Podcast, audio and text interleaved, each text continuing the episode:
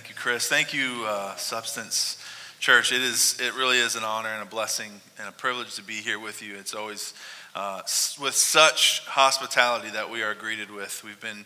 We've been able to, we've been fortunate enough to be with you once before, and, uh, and it just spills over. And so we're grateful, and, uh, and, we're, and we're happy to be here and, and blessed.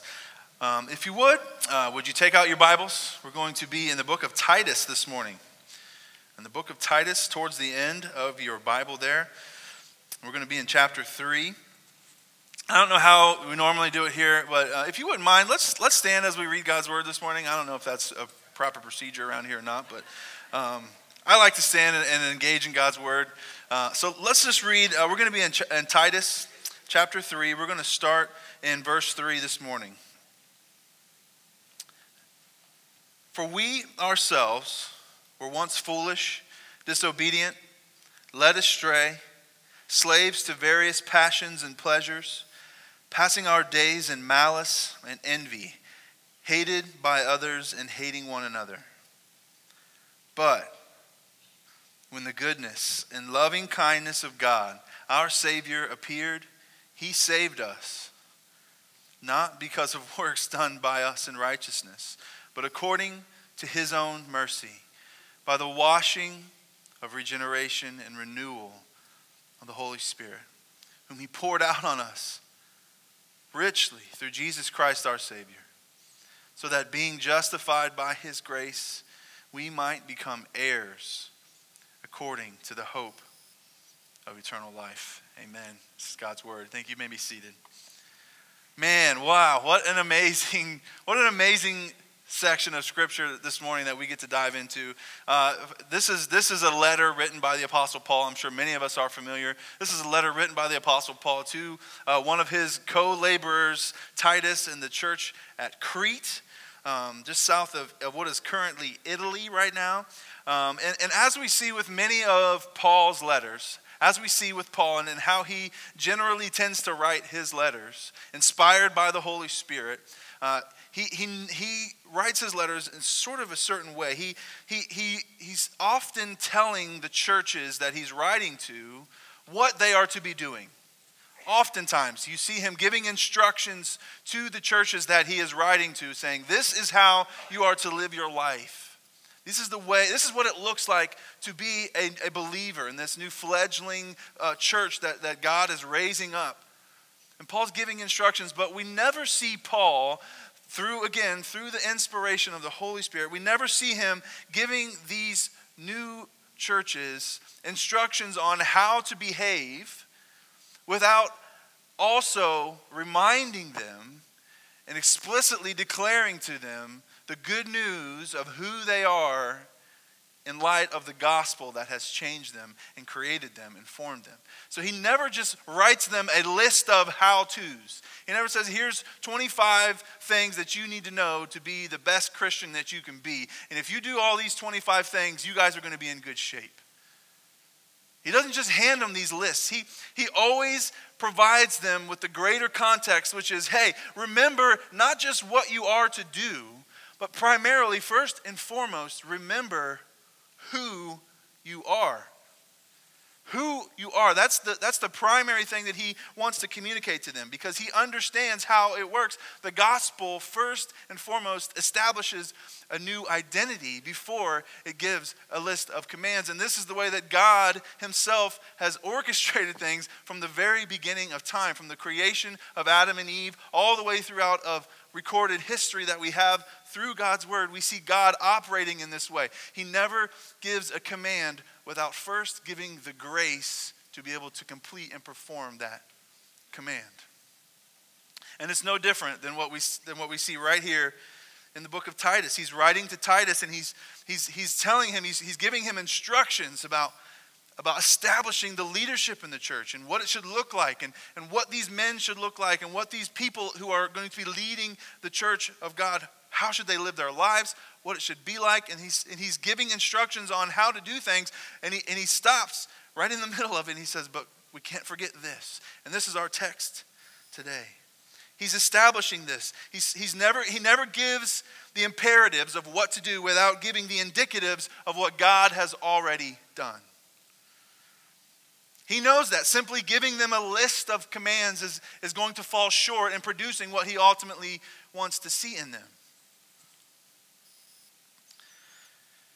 We see that right here in this text. Paul is describing, in verse 3, he starts by describing and reminding them.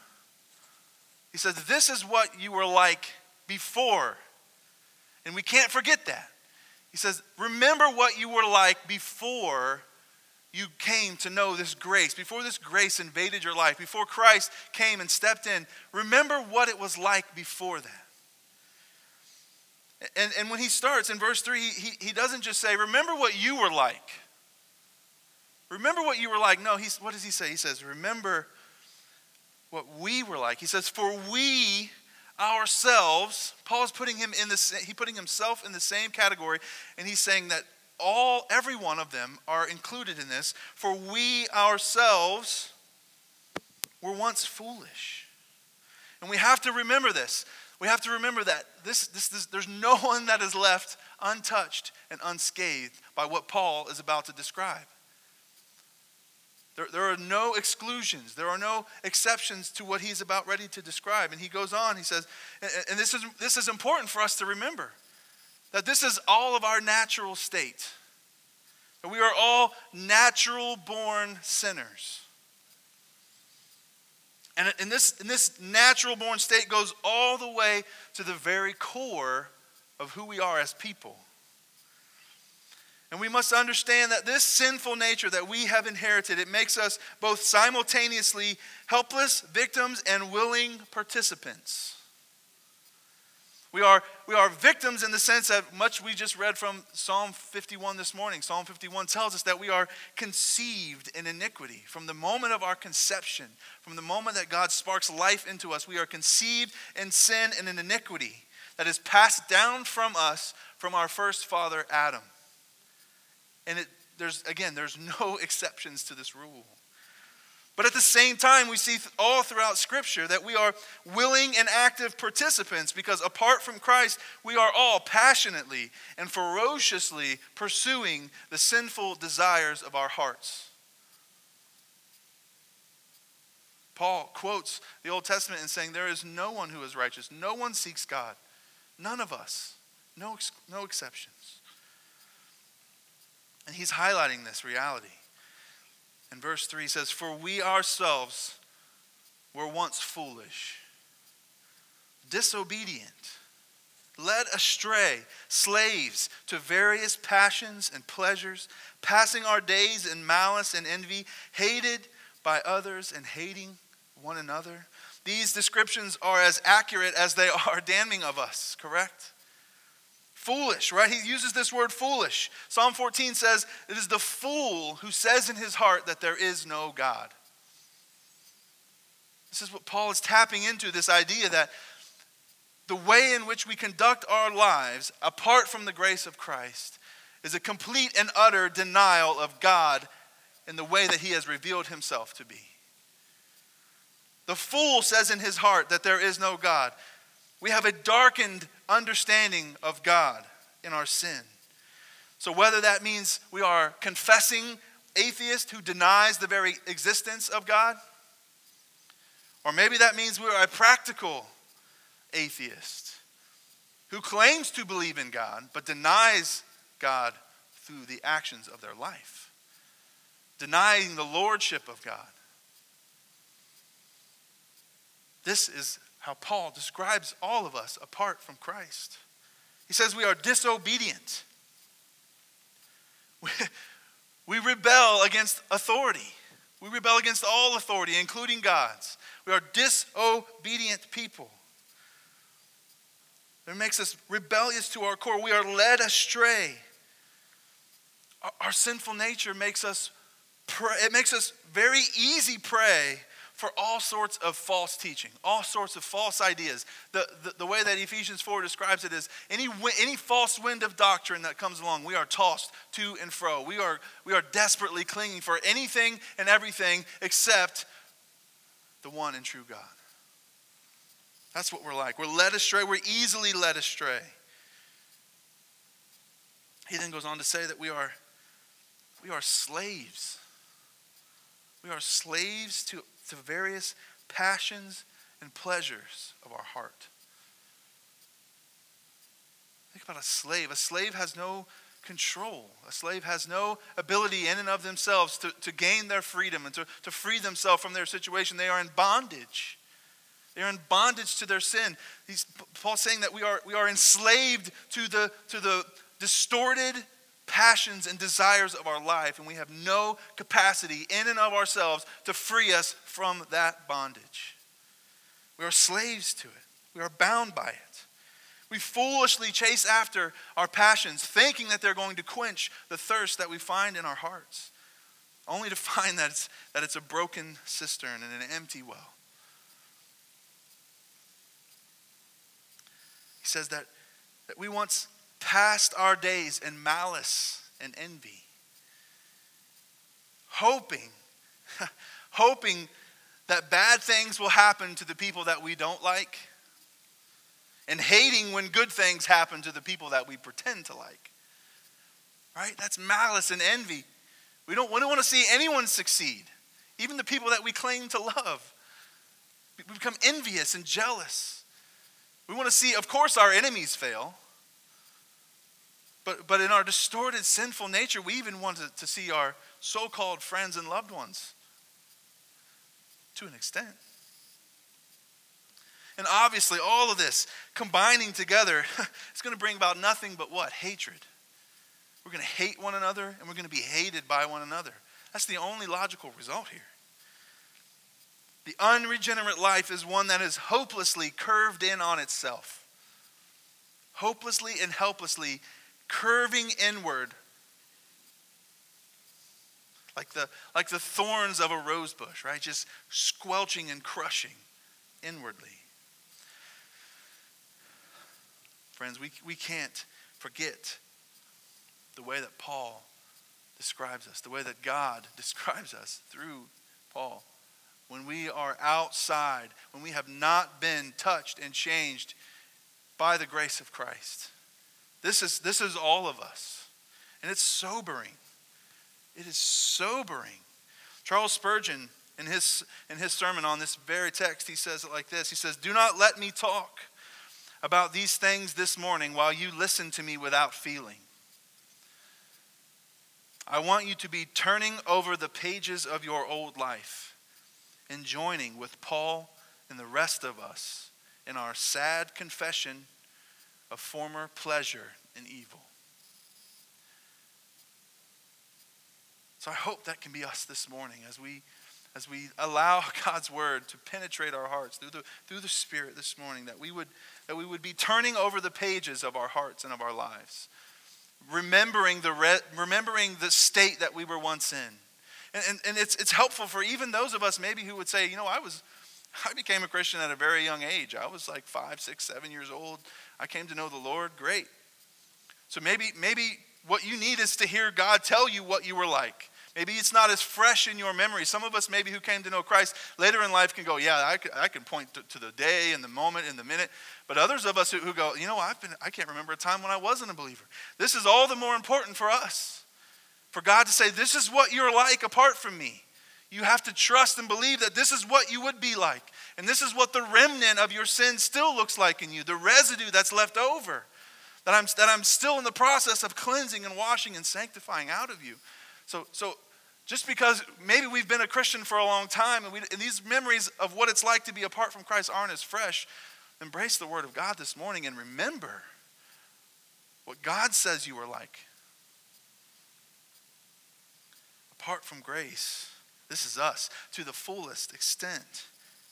Properly understanding our natural, sinful, helpless condition, church, friends, brothers, and sisters, properly understanding this is the only way in which we can respond to those around us with compassion rather than contempt.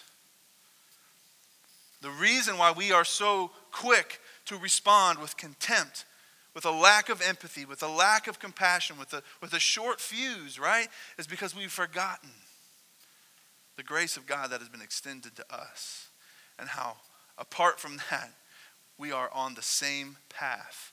So we look at the world around us how could we? How could we look at them with contempt? How could we look at them with a standoff, with a, with a stiff arm, with pu- pulling away and withdrawing as if somehow we have, we have achieved something that they haven't? We're fooling ourselves, church. Fooling ourselves. So we see this pattern where Paul is reminding them. He's saying, This is what you were like. This is what I was like. This is what we are all like. And it's important for us to remember this, as sobering and as hard as it can be to remember. So then the, the next logical question then is what makes it possible then for us to change? What is it that makes it possible for us to change this state? If this is all of our state, if this is what we were all like, what then is the difference? Do we just wake up one day and say, you know what, I'm kind of tired of this? I'm kind of tired of this. I think I'm going to make a change. Right? Is, is this our willpower? Did we finally, did we finally fulfill our New Year's Eve resolutions? Is that what it is? Maybe that's the ticket. We just need better resolutions. Did we finally read the right self-help book? Is it CrossFit? Maybe that's maybe that actually is what it is. It might be. I've never tried it. Obviously. you can stop. Right? Maybe that's what it I don't know. Is that it? Is it CrossFit? Is it essential oils? I don't know. What is it? What is it that makes this change possible? Well, to, to look at this text in its proper context, we have to look a little bit before, and we see in verses 1 and 2 of this very same chapter, Paul is giving us sort of the contrast of verse 3. Verses 1 and 2 contrast very, very starkly with verse 3.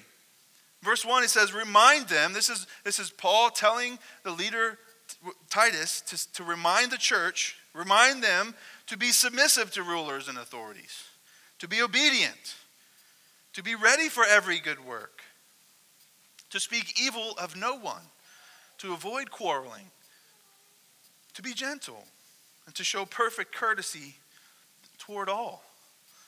You see the contrast there? You see how it's almost the exact opposite wording that is used in these verses?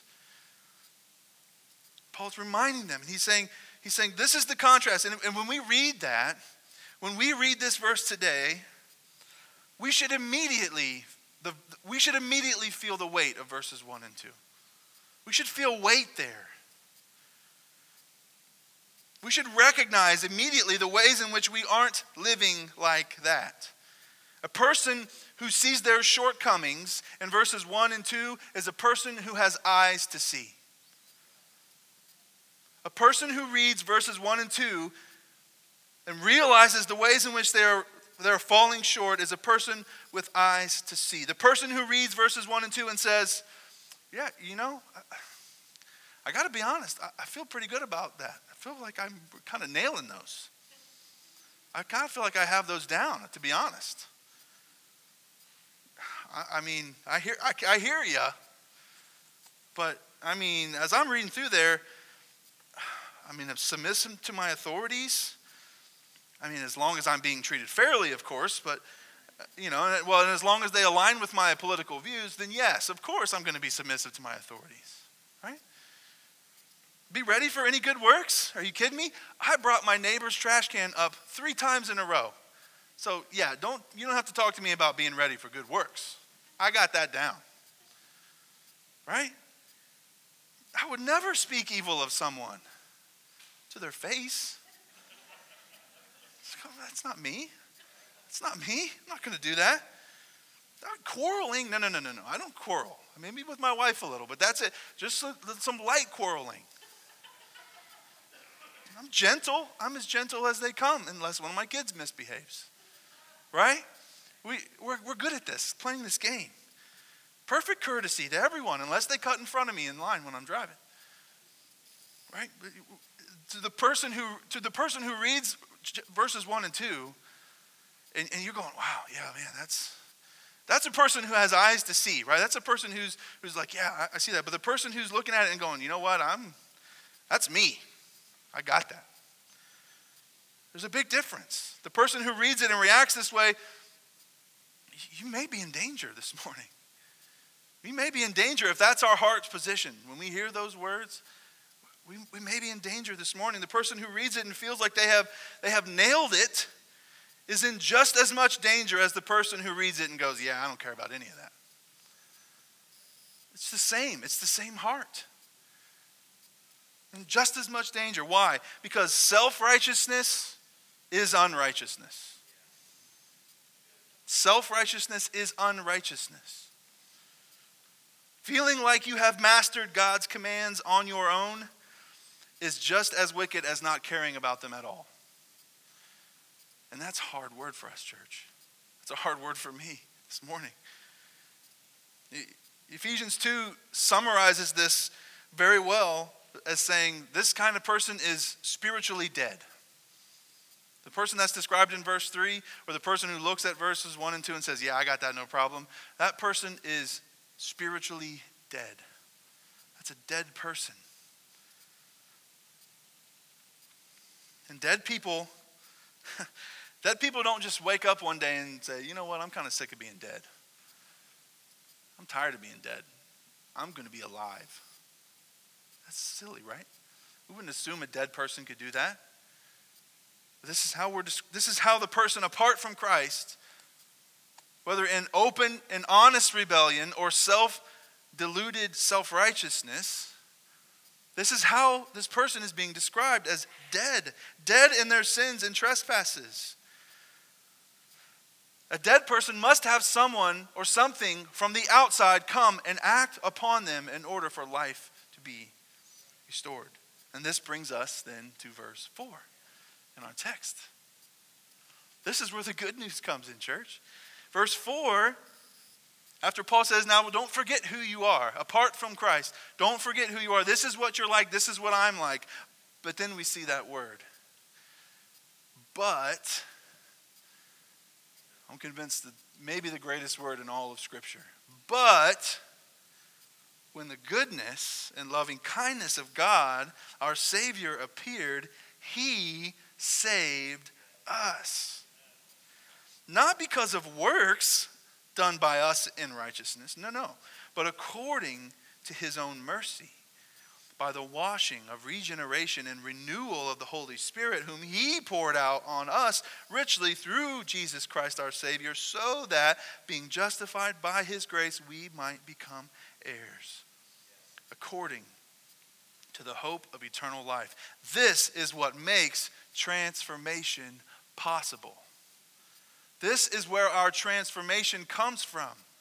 This and only this. There is no other way by which we can be saved, church. There are no other options being discussed. This is it. When we see that precious phrase, but God, we who were once foolish and deceived and disobedient and enslaved, but God acts. He shows up. But God initiates. But God comes. But God humbles himself. But God pursues us. But God puts on flesh. But God. But God not but you, not but me, not but Chris, not but anybody else, but God. He saves us. This is grace. This is the very definition of grace. He saves us. And how does it say that He saves us? He saves us by the washing and the regeneration and renewal of the Holy Spirit. So, this type of language this type of language might make you think back. It's common language through the Bible, but, but it, it makes me think back to Ezekiel. When Ezekiel is in chapter 36, he's talking about this idea of a new covenant, of a new birth, a new type of relationship. In Ezekiel 36, 25 through 27, God makes a promise to his people, and he says, I will sprinkle clean water on you. I will sprinkle clean water on you, right? The washing and you shall be clean from all your uncleanness, and from all your idols I will cleanse you. And I will give you a new heart, and a new spirit I will put in you. And I will remove the heart of stone from your flesh and give you a heart of flesh. This is the only way to transformation, church. We have a heart condition. Apart from Christ, we have a heart of stone, unable to beat, unable to pump blood through our bodies. We are dead in our trespasses and our sins apart from Him. But God, but God, but God, church, this is, this is what we're talking about. God comes and He removes the heart of stone, He replaces it with a heart of flesh. Jesus uses this type of language when he's talking to Nicodemus in, chap- in John chapter 3. Unless one is born of water and the Spirit, he cannot enter the kingdom of God. There has to be a total transformation. He's not talking about water of physical birth. He's not talking about water of baptism. None of those things save us. He's talking about the cleansing that happens when we are regenerated. When our heart of stone is turned to heart of flesh, this is the washing that happens. This is the washing that Jesus is talking about. It's the washing that Ezekiel is talking about. And it's the same washing that Paul is talking about in Titus. At the moment of our new birth, we are cleansed, we are washed, our hearts are changed from stone to flesh, and we are justified before God. We are made right before Him. What was, what was wrong in us has now been made right, not by the works of righteousness that we have done, church not by the works of righteousness. Everything that stood between us and God, all of the filth, all of the deception, all the hatred, all the malice, all of it washed away. And here is where we see the beautiful work of the Trinity in our salvation. It's all laid out for us perfectly here. The Father plans and initiates, not because of you, not because of me. The Father plans and initiates. Our salvation originates in the very heart and character of God Himself. That's where our salvation comes from, that's where it originates. God didn't look down upon the earth and He was not moved by us. He was moved by Himself, by His very character, by His very nature. It says that in, in, in here. It says, But when the goodness and loving kindness of God appeared, it's talking about God's character. Why did he move? Because he's good and he's loving and he's kind. Not because we were so great or special or we, we, were, we were just about to figure it out. No. He moved because of who he was. He moved because of his character. He moved because of his identity. It's who he is. That's where our salvation originates from. He, he plans it, he initiates it. Nothing we could have ever done would have merited it. God acts not because we are good, but because He is good. He acts out of who He is. And so the Father is the one who plans, the Father initiates the work, and it is Jesus, the Son, who is sent to accomplish the work of the Father. Jesus comes and He puts on flesh, and He accomplishes for us on our behalf what we could never do. He lives the life that we should have lived. And he dies the death that we should have died. And the wrath that we had earned and deserved was poured out on him. And we now receive, like 2 Corinthians 5:21 tells us so succinctly, for our sake, he, the Father, made him, the Son, to be sin. I think that's a key word for us to be sin. It's not like Jesus put our sin in a backpack and put it on his back. Jesus became our sin. He became our sin, the personification of our sin. We cannot overlook this reality. He made him, the Father made the Son to be sin. He knew no sin, he was perfect and righteous. He knew no sin. Why?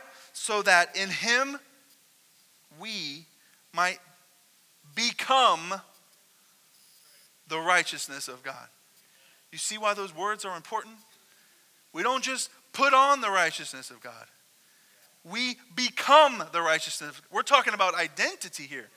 We're talking about the very fabric of who we are. So if we're saying if we're willing to say that our sin goes all the way down into the core, the very identity and fabric of who we are, then we're going to need something, a remedy that goes just as deep and just as comprehensive, correct? So we can't just bolt God's righteousness onto our lives. That is not sufficient, church. We need a total rehab, a total transformation. That's what we're talking about here. So the Father plans this, He initiates this. The Son accomplishes, He puts on flesh and He comes and He lives the life we couldn't. He was the Savior that man needed, and He was the man that God needed. He was the God that man needed, He was the man that God needed. That'll hit you later, maybe. but we can't, we can't lose the identity piece, right, church? We can't lose the fact that we become. It's our new identity now. This is who we are. The righteousness of God in Christ is who we are. So now our lives are not based upon what we have done for God, our lives are based upon what God has done for us in Christ. There's a huge distinction there. Tim Keller says it like this. He says the message of the gospel is that the standard of the Christian life is unattainable and that punishment for failing to live up to this standard is unescapable. But the good news is that Jesus not only lives up to the standard and fulfills the requirements of the Christian life, but he also pays the penalty for the ways in which we fall short. That's comprehensive. That's comprehensive. That's the, that's the Savior that we require. And this is good news. This is why they call it good news. This is what the gospel the gospel means good news. This regeneration happens because of God's mercy, of God's kindness, and is made possible through Christ's life, his death, and his resurrection. Jesus is the physical appearance of the kindness and goodness of God. That's what it says in verse 4. But when the goodness and loving kindness of God our Savior appeared, who's that talking about? That's Jesus. That's the goodness right there. The Father plans, the Son accomplishes, and is the Holy Spirit who applies and maintains our regeneration and our renewal. Because of who God is, he acts upon us through Christ. And it is all made real and powerful and effective in and through us by the work of God's Holy Spirit. It's God's Spirit. It says it right there in verse 5. He saved us not because of works done by us in righteousness. As Paul later says, so that any of us could boast, because you know that we would, right? Yeah, but you know, you saw what I did back there, right? You saw that little bit that I threw in. I mean, God did a lot. I got, I mean, trust me. I thank you, God. I appreciate everything you did for me, but I mean, you guys saw stuff that I was doing too, right? Paul, that's that's our heart. That's that's what we would do. That's why God leaves no room for that. There's not even a little sliver of space for that. He says, so that no one can boast. If you're going to boast in something, you're going to have to boast in the cross. That's it. According to his own mercy, by washing and regeneration and renewal of the Holy Spirit of God, whom He poured on on us richly, not stingily, not greedy, like, oh, you get a little taste. Here's just a little sample. No, it's, it's His grace is what? It's sufficient. It's more than sufficient. It's beyond sufficient. It's poured out on us richly through the Holy Spirit in us, overwhelming us He's not in short supply. He's not going to run out. We're not going to reach the end. We're not going to out God's grace. We're never going to be beyond his grasp of redemption. We're never going to be past that. He's never going to grow tired of us. He's never going to grow weary of forgiving and saving us. It's just not going to happen.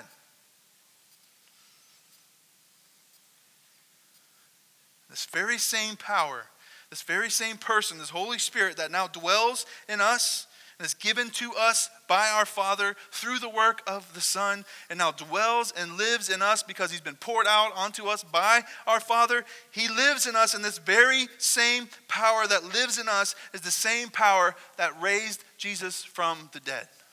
It's the same exact thing. And you don't have like a junior varsity version. And I don't have like a JV freshman team Holy Spirit. It's not, it's not what it is. It's the same power. It's the very same power that spoke and brought the world and the universe into existence. The very same thing. And this Holy Spirit that causes us to be regenerated and washed is the same Holy Spirit that empowers us and enables us to live the type of life that God expects of us. This is where our obedience comes from. This is it. This is what empowers and fuels and drives our ability now, which we do now have because we are no longer a slave to our passions and sins. We have the capacity now, because of the Holy Spirit in us, to say no. To say, no, I'm not going to do that. I, I don't have to give in to that passion. I don't have to give in to that desire. I don't have to, to go back to my old chains anymore.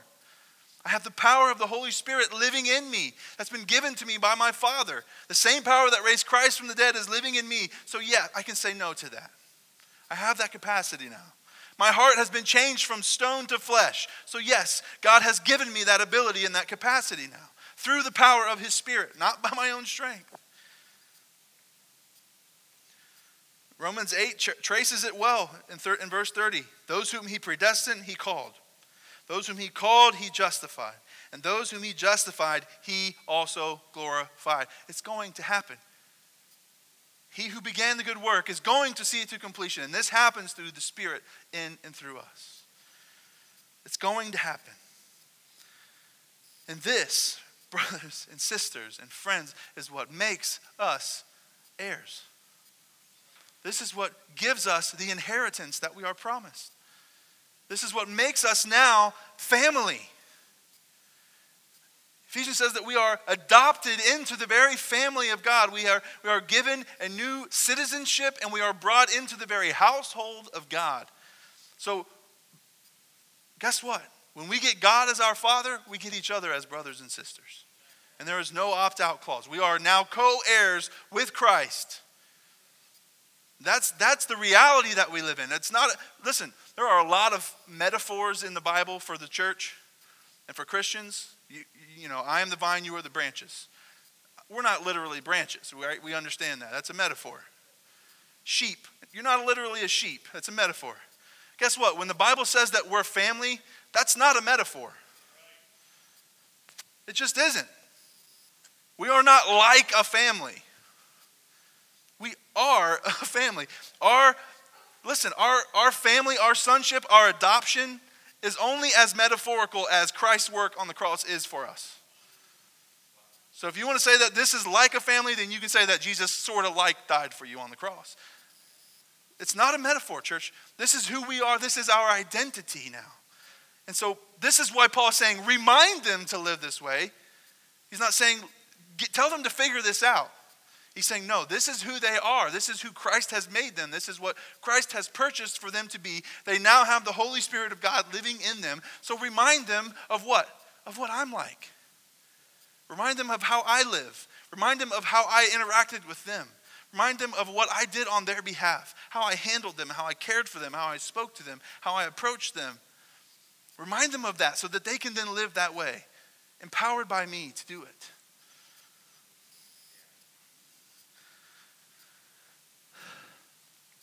God never gives us the imperative of what we are to do without first giving us the means to accomplish it.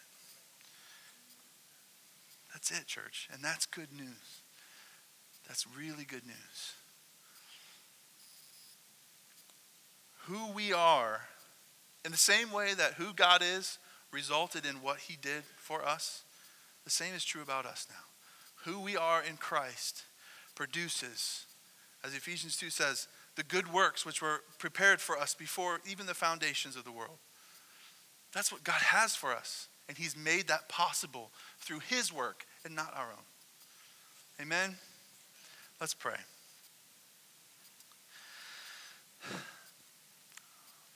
Holy Father, we praise you. We thank you for this work that you have done for us. We thank you that you have made it possible for us You've given us now, through your plan and through your purpose and through your predestination and election and, and power and through Christ's work, through his atoning sacrifice, through his perfect, sinless, flawless life, through his resurrection over death, conquering and, and killing the, the enemy's plan, God, destroying everything that he was trying to do, triumphing over death and evil and sin for us, God. And through you so richly, God, richly pouring out your spirit unto us and into your people, God, that you are now building together as a dwelling, dwelling place for your spirit. That's what you've promised us. God, we ask, God, that you would peel, continue to peel the scales off of our eyes. Continue to, to work this salvation in and through us as you have promised you would. So that we can work out of that salvation with fear and with trembling, pursuing you and going after your heart. Because we can now. It's possible. But we need your help, God. So please, we love you and we praise you and we thank you for your word. In Jesus' name. Amen.